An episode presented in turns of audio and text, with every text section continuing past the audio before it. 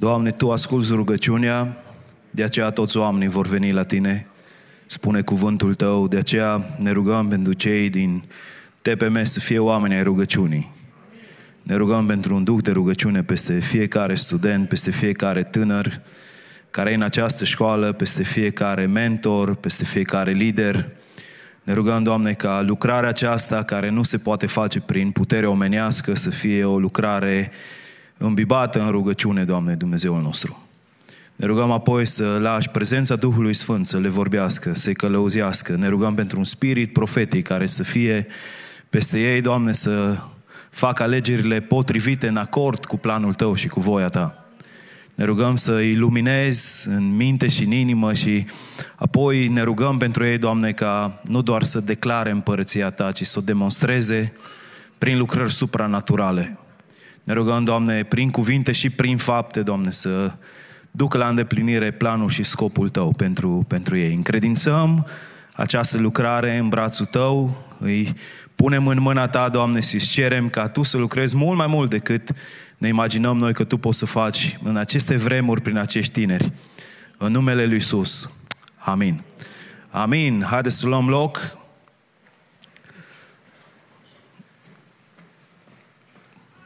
Mă bucur să fim împreună în această dimineață.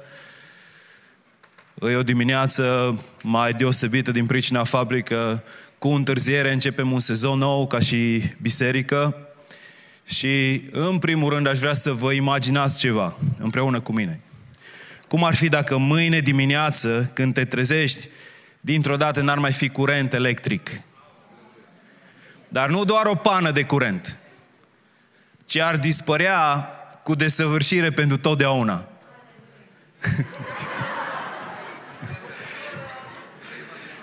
Sora Cici zice aleluia pentru că soțul ei e zidar.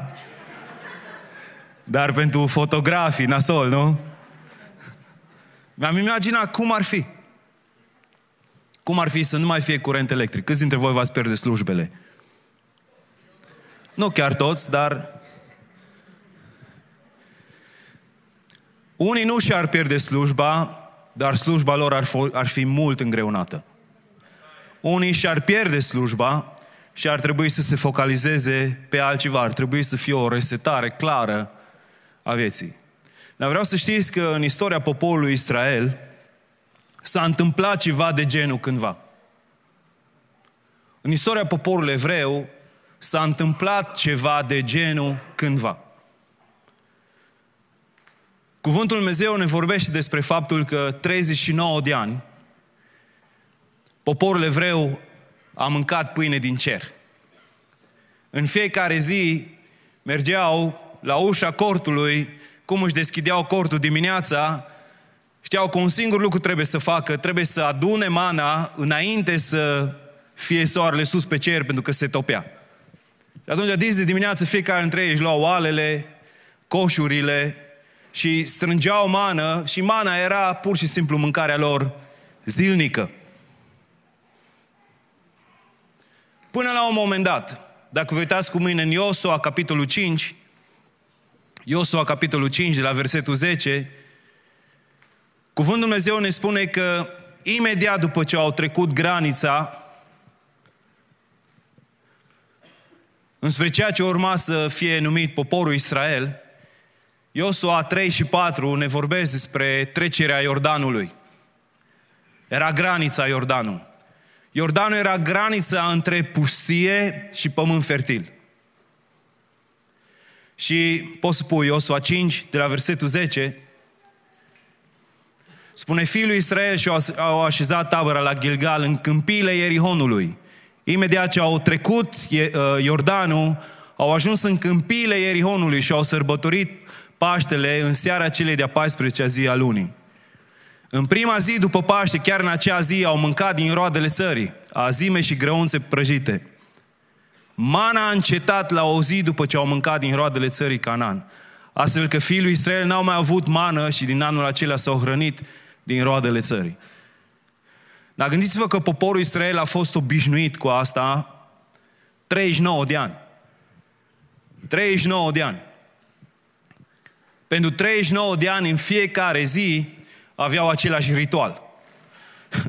se trezeau de dimineață, își luau lucrurile în care își puneau mâncarea și mergeau și culegeau. Ăsta era primul lucru care îl făceau în fiecare zi. Peste 39 de ani, într-o zi s-au trezit, s-au dus afară să facă în mod obișnuit ceea ce trebuia să facă și n-au găsit nimic. Și sunt convins că au fost panicați. Sunt convins că au stat într-un loc în care se gândeau ce se întâmplă. Fiindcă era hrana lor zilnică, era ceea ce îi întreținea, îi hrănea, le dădea puteri, mâncarea lor de zi cu zi.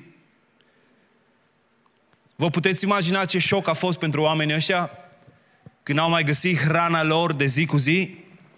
De ce s-a întâmplat lucrul ăsta? Vă spun de ce. Fiindcă Dumnezeu a apăsat butonul resetării lor și începea un sezon nou. O nouă etapă începea în istoria poporului evreu. Când sunt vremuri de resetare, să știți că ritmul, stilul, pulsul vieții se schimbă.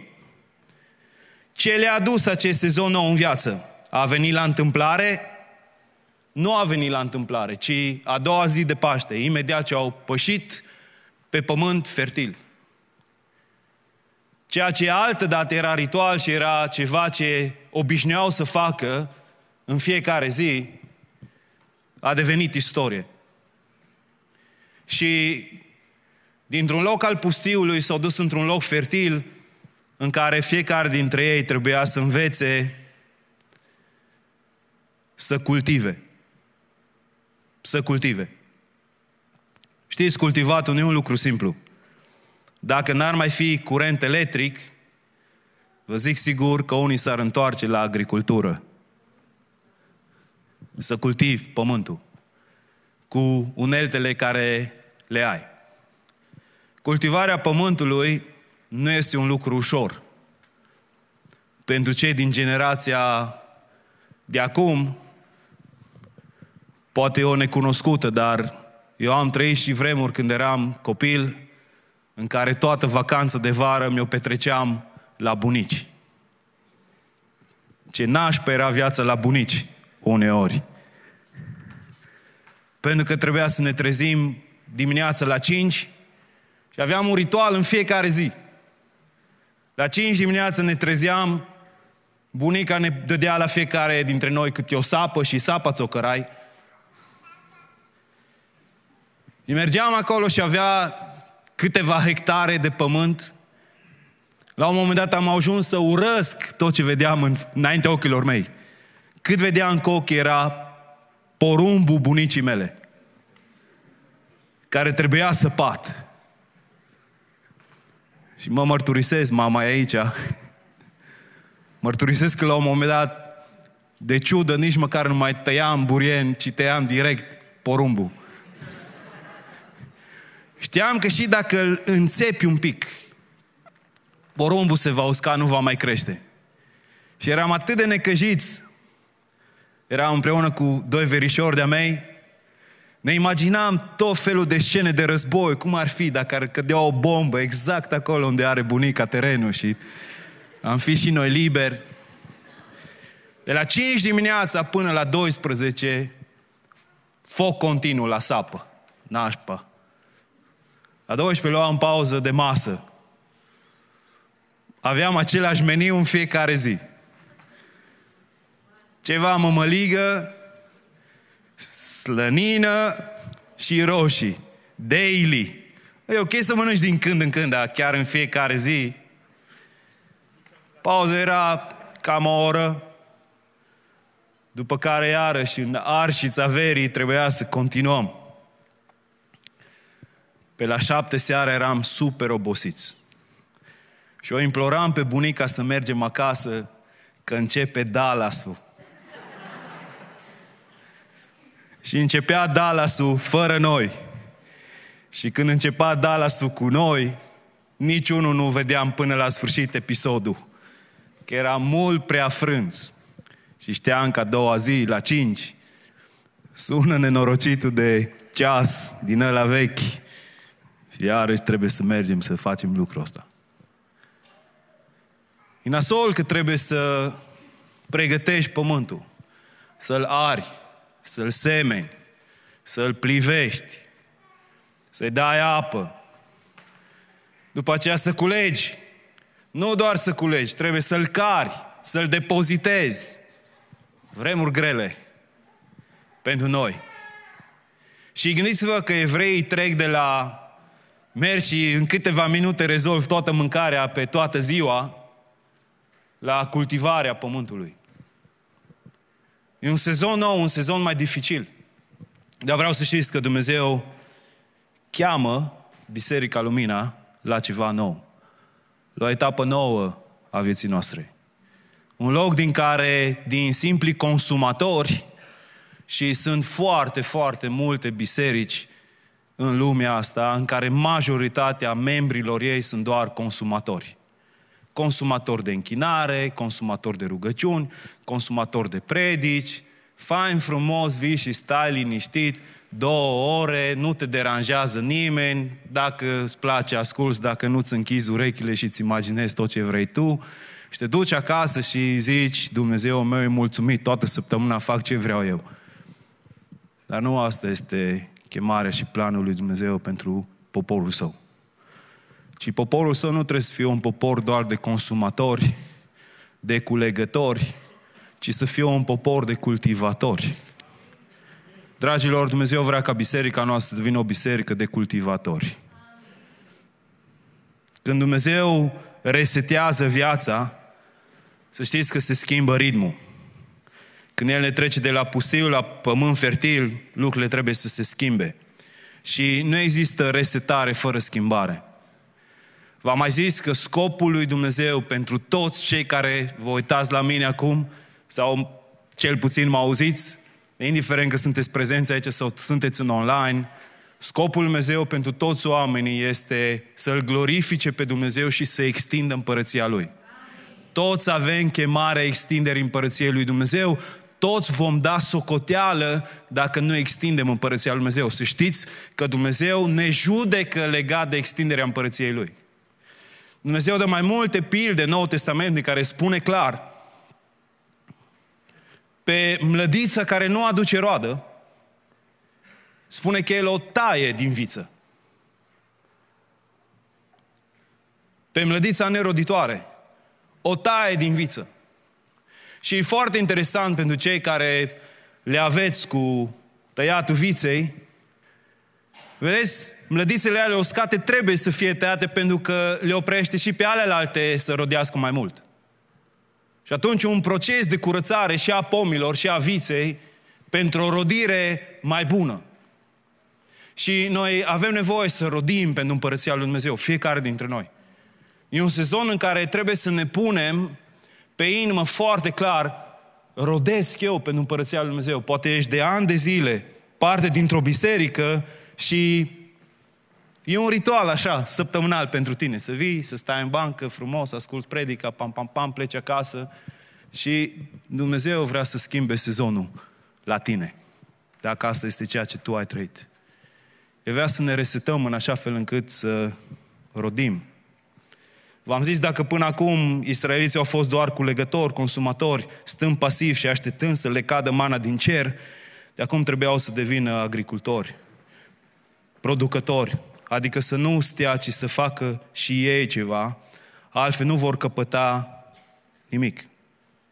La fel și în biserică sunt unii care preferă să nu facă nimic și comoditatea sau lenevia spirituală, să știți că e un idol care ne distruge credința. Nu ești doar inactiv, ci stând așa, nefăcând nimic, de fapt, viața ta spirituală se atrofiază. Sunteți cu mine? Viața spirituală se atrofiază când nu faci nimic. Nu doar rămâi acolo într-un loc și când va veni vremea și când îți vei descoperi darurile și când vei ști cine ești și când vei primi darul ăla pe care te tot rogi și nu-l ai, atunci vei face și tu ceva, să știți că trăirea în felul ăsta îți atrofiază viața spirituală. Na, vremea șezlongului a trecut.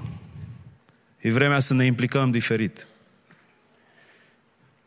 Dar noi am crezut că Tu ne vei da țara promisă, Doamne. Țara unde curge lapte și miere, adică all inclusiv. De ce nu continui să faci ceea ce ai făcut pentru noi în pustie? Și Domnul le zice că va continua să facă ceea ce a făcut pentru ei în pustie, însă altfel. Fiindcă în Canaan erau lupte de dat, erau orașe de construit, era pământ de lucrat, erau granițe de apărat. Iar aceste lucruri nu trebuia să le facă doar Dumnezeu, ci ei împreună cu Dumnezeu. Și în cuvântul Lui Dumnezeu toți suntem chemați să fim conlucrători cu Dumnezeu. Zice că noi suntem conlucrători cu Dumnezeu. Ești tu conlucrător cu Dumnezeu? Dacă începi să devii conlucrător cu Dumnezeu, este imposibil să nu experimentezi manifestarea Împărăției Lui Dumnezeu. Problema noastră ca și biserici este că noi nu lucrăm împreună cu Dumnezeu în ceea ce facem. Noi lucrăm de noi înșine, prin puterile noastre, încercăm să facem puterea Lui Dumnezeu și am mai spus lucrul ăsta, este imposibil să faci să faci lucrarea Lui Dumnezeu prin putere omenească. Pentru lucrarea Lui Dumnezeu e nevoie de împuternicire de la Dumnezeu. Și când suntem credincioși în lucrurile mici, Dumnezeu ne dă lucrurile mai mari. Toți trebuie să începem de la lucruri mai mici, ca să primim lucruri mai mari.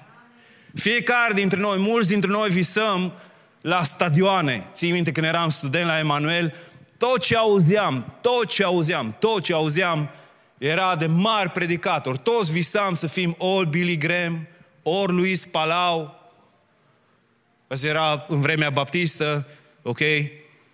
A școlii mele. După ce am visat să fiu un fel de Reinhard Bonke. Și m-am trezit într-o biserică de sat, la Bazna, unde nu era nici măcar stadion.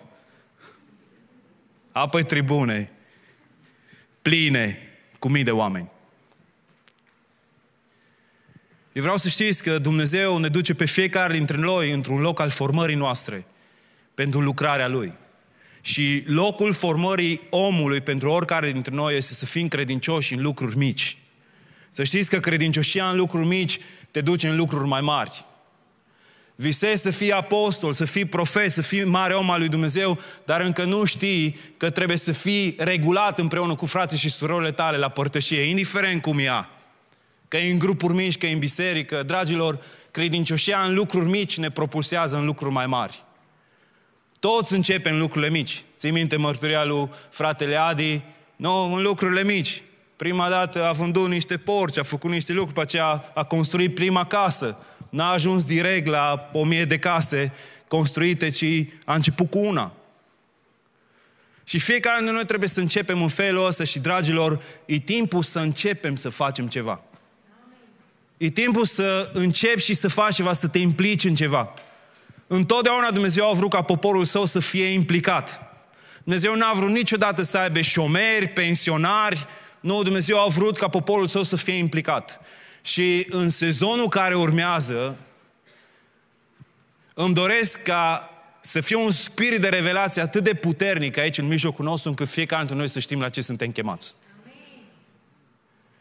Chiar stăteam și mă gândeam, unii dintre noi avem impresia că doar târnacopul, lopata și mai știu eu încă vreo 3 lucruri sunt unelte. Și că toți trebuie să facem același lucru. Nu toți trebuie să facem același lucru. Sunt mult mai multe alte unelte. Să știți că și pixul este o unealtă. Pixul este o unealtă de scris. Și unii oameni care au o chemare în direcția asta, nu scriu cu târnacopul, ci scriu cu pixul. Dar uneori în lucrarea spirituală încercăm să scriem cu târnacopul. Și nu o să poți face lucrul ăsta. Fiecare dintre noi trebuie să ne găsim uneltele proprii dăruite de Dumnezeu nouă ca să împlinim lucrarea Lui. Să știți că în trupul lui Hristos nu sunt lucruri mai importante unele decât altele. Toate au valoare, toate sunt necesare. E necesar să fie profeți în biserică, e necesar să fie apostoli în biserică, e necesar să fie evangeliști, e necesar să fie păstori, învățători, e necesar să fie oameni care au darul credinței, e necesar să fie oameni care au darul tămăduirilor, la fel cum e necesar să fie oameni pe care Dumnezeu îi folosește în exorcizare, oameni cu darul ospitalității, cu darul de administrare, toate lucrurile astea sunt foarte importante în biserică. Și o biserică care are doar învățători și păstori este o biserică care nu arată deloc cum ar vrea Dumnezeu să arate trupul lui Hristos. Și toți am primit ceva de la Dumnezeu. Nimeni nu se poate plânge aici, în biserica aceasta, că nu a primit ceva de la Dumnezeu. La fiecare Dumnezeu ne-a dat ceva. Nu acel ceva trebuie să începem să-l punem în negoț, începând cu sezonul în care intrăm. Da, gândiți-vă la câteva lucruri noi pe care le-au experimentat evreii pășind în Canaan. Pentru că știu că pentru unii ceea ce se întâmplă în biserica noastră e o vreme de resemnare. Nu e o vreme de resemnare, e o vreme de resetare. Pentru o etapă nouă în care Dumnezeu vrea să facem mai mult. Doar vă spun câteva lucruri care s-au schimbat în viața evreilor și au trebuit să accepte, să primească și să continue să lucreze împreună cu Dumnezeu în planul Său. Erau pe un teritoriu nou, o țară nouă, pe care nu exploraseră până atunci. Era ceva nou pentru ei. O generație nouă. Vă aveți aminte că generația cea veche a murit în Egipt. Era o generație nouă care avea o altă mentalitate. Un context nou. Din pustie pe pământ fertil. Responsabilitate nouă. Din culegători, agricultori. Înzestrări noi. Din omaz au trebuit să învețe arta războiului. Ce au făcut în pustie era să-și ridice cortul, să-și pună cortul, să-și ridice cortul, să-și pună cortul. Dar în țara Canaan era nevoie să cucerească cetăți. Așa că au trebuit să pună mâna pe arme, lucruri pe care nu le aveau ca și îndeletnicire înainte. Era ceva nou pentru ei. Leadership nou. Gândiți, cel mai tare lider pe care l-a avut a fost Moise, omul lui Dumnezeu. Și acum evreii îl socotesc pe Moise, unul dintre cei mai mari lideri pe care poporul evreu l-a avut vreodată. Și în locul lui Moise vine Iosua, care are un leadership diferit, pentru că are o chemare diferită. Are un scop diferit, o viziune diferită pentru popor. Moise trebuie să-i plimbe prin pustie, ok? Să facă mormântări, o grămadă, pentru că toată generația a murit în pustie. Iosua a fost chemat să fie general care cucerește. S-au schimbat lucrurile, a fost un leadership nou. Meniu nou. Nu mai era mană, ci mâncau din roadele pământului. Scop nou. Nu mai era supraviețuirea. În pustie au trăit ca să supraviețuiască. Acum sunt cuceritori pentru a intra în țara promisă. Disciplină nouă. Nu mai stau să aștepte să cadă din cer lucrurile, ci trebuie să lucreze pământul. De aia, scumpilor, când există o resetare, nu e vremea să ne resemnăm, ci să ne resetăm. De ce? Fiindcă Dumnezeu are un plan. Ăsta e motivul. Dumnezeu are un plan. Să știți că planul Dumnezeu nu e să ne țină la nesfârșit în locul în care suntem. Mai sunteți cu mine?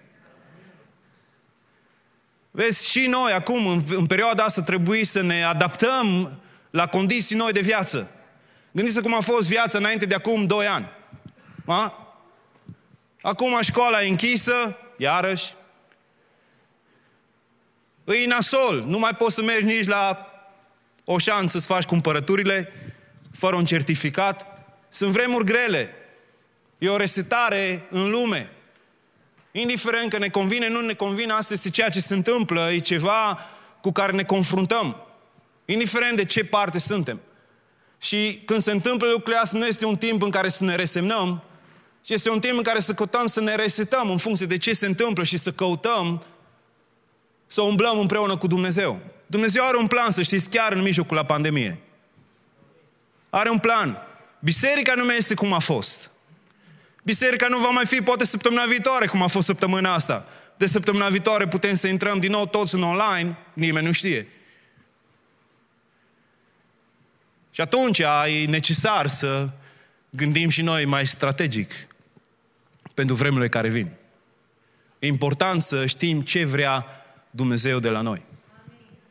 E important să umblăm împreună cu Dumnezeu. Vorbea ieri cu sora Cici, eram la masă împreună și e ok, Cici. Cici zicea, Nici nu știu dacă bisericile se vor mai întâlni vreodată în felul în care ne-am întâlnit înainte. Pentru că lucrurile merg într-o altă direcție. Și e posibil să fie așa. E posibil să se întâmple aceste lucruri. Și în mijlocul acestor lucruri, scumpilor, noi trebuie să căutăm să mergem înainte și să împlinim scopul și planul lui Dumnezeu pentru noi. Planul lui Dumnezeu nu s-a schimbat. Dumnezeu își duce planul Său la îndeplinire. V-am mai zis lucrul ăsta, să știți că El are planul Său.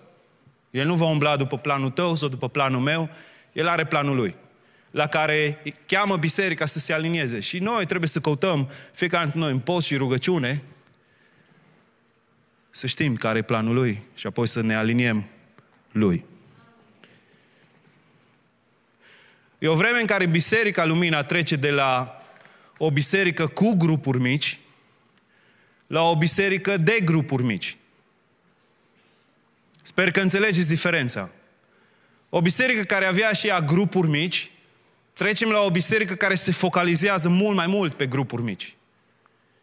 De la o biserică cu grupuri mici la o biserică de grupuri mici. No, ce se schimbă când se întâmplă lucrul ăsta? Vă spun câteva lucruri care se vor schimba. Felul în care ne organizăm se schimbă. Felul în care ne organizăm se schimbă. Felul în care funcționăm se schimbă. Felul în care păstorim se schimbă. Felul în care creștem se schimbă. Felul în care ne relaționăm se schimbă. Felul în care abordăm problemele se schimbă, felul în care comunicăm se schimbă și o să fie o grămadă de alte schimbări care au loc, pentru că dacă vrem să împlinim planul și scopul lui Dumnezeu, trebuie să schimbăm ceva în vremuri de resetare. V-am zis, o să fie oameni care se resemnează, o să fie oameni care vor să stea și să le curgă mana din cer. Ok? O să fie oameni care vor să meargă într-o biserică, să nu-i cunoască nimeni, să nu dea socoteală nimănui, să stea liniștiți acolo până la venirea Domnului Iisus. Noi suntem o biserică diferită, noi nu vrem să umblăm așa. Noi vrem să ne întoarcem la lucruri fundamentale și în nou sezon vom căuta să devenim ceea ce Dumnezeu ne-a vorbit de la început, că ar vrea El să fim ca și biserică. O biserică de oameni tari în cuvânt și plini de Duhul Sfânt. Asta ce vrea Dumnezeu de la noi ca și biserică. Să fim o biserică de oameni tari în cuvânt și plini de Duhul Sfânt. Încă de la începuturi, știu, sunt o grămadă de denominațiuni, sunt o grămadă de definiții legate de biserică, sunt o grămadă de culori bisericești. Însă de la început Dumnezeu ne-a vorbit să fim oameni înțelepți care luăm tăriile din diferite culori religioase. Vrem să fim tari în cuvânt. Știți că este o denominație în România cunoscută pentru că sunt tari în cuvânt. Nu zic numele. Dar am o moștenire acolo. Tari în cuvânt. În contextul ăsta am învățat că înaintea oricărei afirmații pe care o fac, să am ceva din Scriptură care argumentează ceea ce eu zic. Asta ce am învățat, în felul ăsta m-am format în gândirea mea. Tot ce spui să fie bazat pe Scripturi. Să fii tare în cuvânt. Când cineva vine și te întreabă lucruri, să le vorbești mai mult din Scripturi decât din alte surse. Vrem să fim o biserică tare în cuvânt. O biserică care studiază Biblia, o biserică care e flămândă după revelație, o biserică care știe Scripturile, pentru că prin Scripturi îl cunoaștem pe Dumnezeul nostru. Apoi vrem să fim o biserică plină de Duhul Sfânt. Noi vrem să umblăm în putere de sus. Noi înțelegem că o biserică nu poate să se dezvolte, nu poate să crească, spiritual vorbind, fără putere de sus. Bisericile se pot lărgi numeric și fără Duhul Sfânt. Dar din punct de vedere spiritual nu pot să crească fără Duhul Sfânt. Și atunci vrem să fim o biserică în care manifestarea darurilor spirituale este liberă și nu îl condiționăm noi pe Dumnezeu ce să facă în mijlocul nostru, ci ne supunem și zicem, Doamne, fă tot ceea ce Tu vrei în mijlocul nostru. Amin. Și dacă unele lucruri sunt ciudate pentru noi, fă tot ceea ce Tu vrei în mijlocul nostru. Tot ce vine de la Dumnezeu este bun și desăvârșit. De aceea nu vrem să limităm pe Duhul Sfânt, Nu vrem să spunem că Duhul Sfânt nu lucrează în felul ăsta, sau nu lucrează în felul ăla, sau nu mai lucrează cum a lucrat. Nu, noi vrem să lăsăm pe Duhul Sfânt să se manifeste liber, așa cum vrea El să o facă. Vrem să fim unelte, vrem să fim vase ale Duhului Sfânt. Amin. Și atunci vrem să împrumutăm de la o altă denominațiune o tărie pe care o are. Umblarea în Duhul, trăirea în Duhul, manifestarea darurilor spirituale. Vreau să știți că noi vrem să fim o biserică care luăm lucruri care sunt sănătoase, bune și în biserică ortodoxă. Și mă între voi o să gândiți, ha, ce? Da, să știți că biserica ortodoxă are foarte multe lucruri bune. Foarte multe lucruri bune.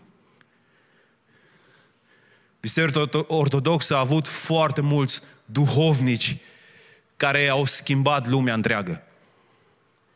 Și chiar dacă vedem că mulți în biserica ortodoxă sunt compromiși, să știți că au la bază mulți oameni care au făcut ca Evanghelia să înainteze și biserica să nu dispară. Noi, la o tradiție de 100 de ani deja, ne-am fărâmisat în o grămadă de feluri. Biserica ortodoxă are o tradiție de 1000 de ani. Și a continuat să rămână încă și chiar să apere valori puternice. Așa că rugăciunea contemplativă, eliberarea de draci, sunt lucruri care vrem să le luăm ca și practică în biserica noastră. La fel, când vine vorba de biserica catolică, practici ca și mărturisirea păcatelor, sunt practici care sunt bune și sănătoase pentru biserică, vrem să luăm aceste lucruri. Vrem să avem o moștenire din contextul carismatic, ok? În care închinarea contemporană e ceva ce vrem să avem în mijlocul nostru. Spiritul profetic, lucrarea de vindecare, sunt lucruri care vrem să le avem în mijlocul nostru. Vrem să fim o biserică tare în cuvânt, prin de Duhul Sfânt. Vrem să fim o biserică care nu doar declară, ci și demonstrează. Și vreau să mă auziți foarte bine. Dragilor, noi prea mult facem comparații între ce e mai puternic, să declar sau să demonstrez. Vreau să vă întreb, ce credeți că e mai puternic, să declar sau să demonstrez împărăția lui Dumnezeu? Cum? Nu. Amândouă. Iisus zice, Adi, Iisus zice, vor veni unii în ziua aceea și îmi vor zice, n-am făcut noi, n-am demonstrat. Și El zice, nu v-am cunoscut. La fel cum nu este îndeajuns doar să declari. Să declari și să demonstrezi trebuie să fie una. Trebuie să umble împreună. La fel cum nu putem să separăm adevărul de dragoste. Trebuie să meargă împreună. Adevărul în dragoste. E același lucru cu să declar și să demonstrez. Adevărul trebuie declarat, dragostea trebuie demonstrată, trăită. În cuvinte și în fapte. O altă greșeală pe care o facem, spune că faptele sunt mai importante decât cuvintele. Oare? Cuvintele și faptele sunt la fel de importante în economia lui Dumnezeu. Căci prin mărturisirea cu gura, prin cuvinte, intri în împărăția lui Dumnezeu. Și apoi, apostolul Iacov zice, arată-mi tu credința ta fără fapte. Așa că cuvintele și faptele trebuie să meargă împreună și vrem să fim o biserică care umblă în acest ritm. Care umblă în acest ritm. Tot sezonul acesta și, sincer să fiu, n-am făcut niciodată lucruri de genul ăsta, să știu tot sezonul dinainte în ce direcție vom merge, e ceva nou pentru mine. Pentru că eu umblam așa, Duhule vorbește la 4 dimineața, că la 9 avem biserică. Sau anul ăsta, aproximativ 90% știu despre ce vom vorbi. Vom vorbi despre discipline spirituale. Nevoia noastră de a ne pune în hărțile minții noastre disciplina rugăciunii, studierii cuvântului, a postului, a milosteniei și alte discipline, a solitudinii, a simplității, lucruri care poate le-am pierdut. Apoi, roada Duhului Sfânt. Roada Duhului Sfânt. Apoi, darurile Duhului Sfânt. Apoi, cum să studiem Scriptura. Apoi, care ne este chemarea. Lucruri care sunt fundamentale pentru noi în acest sezon. Domnul să ne ajute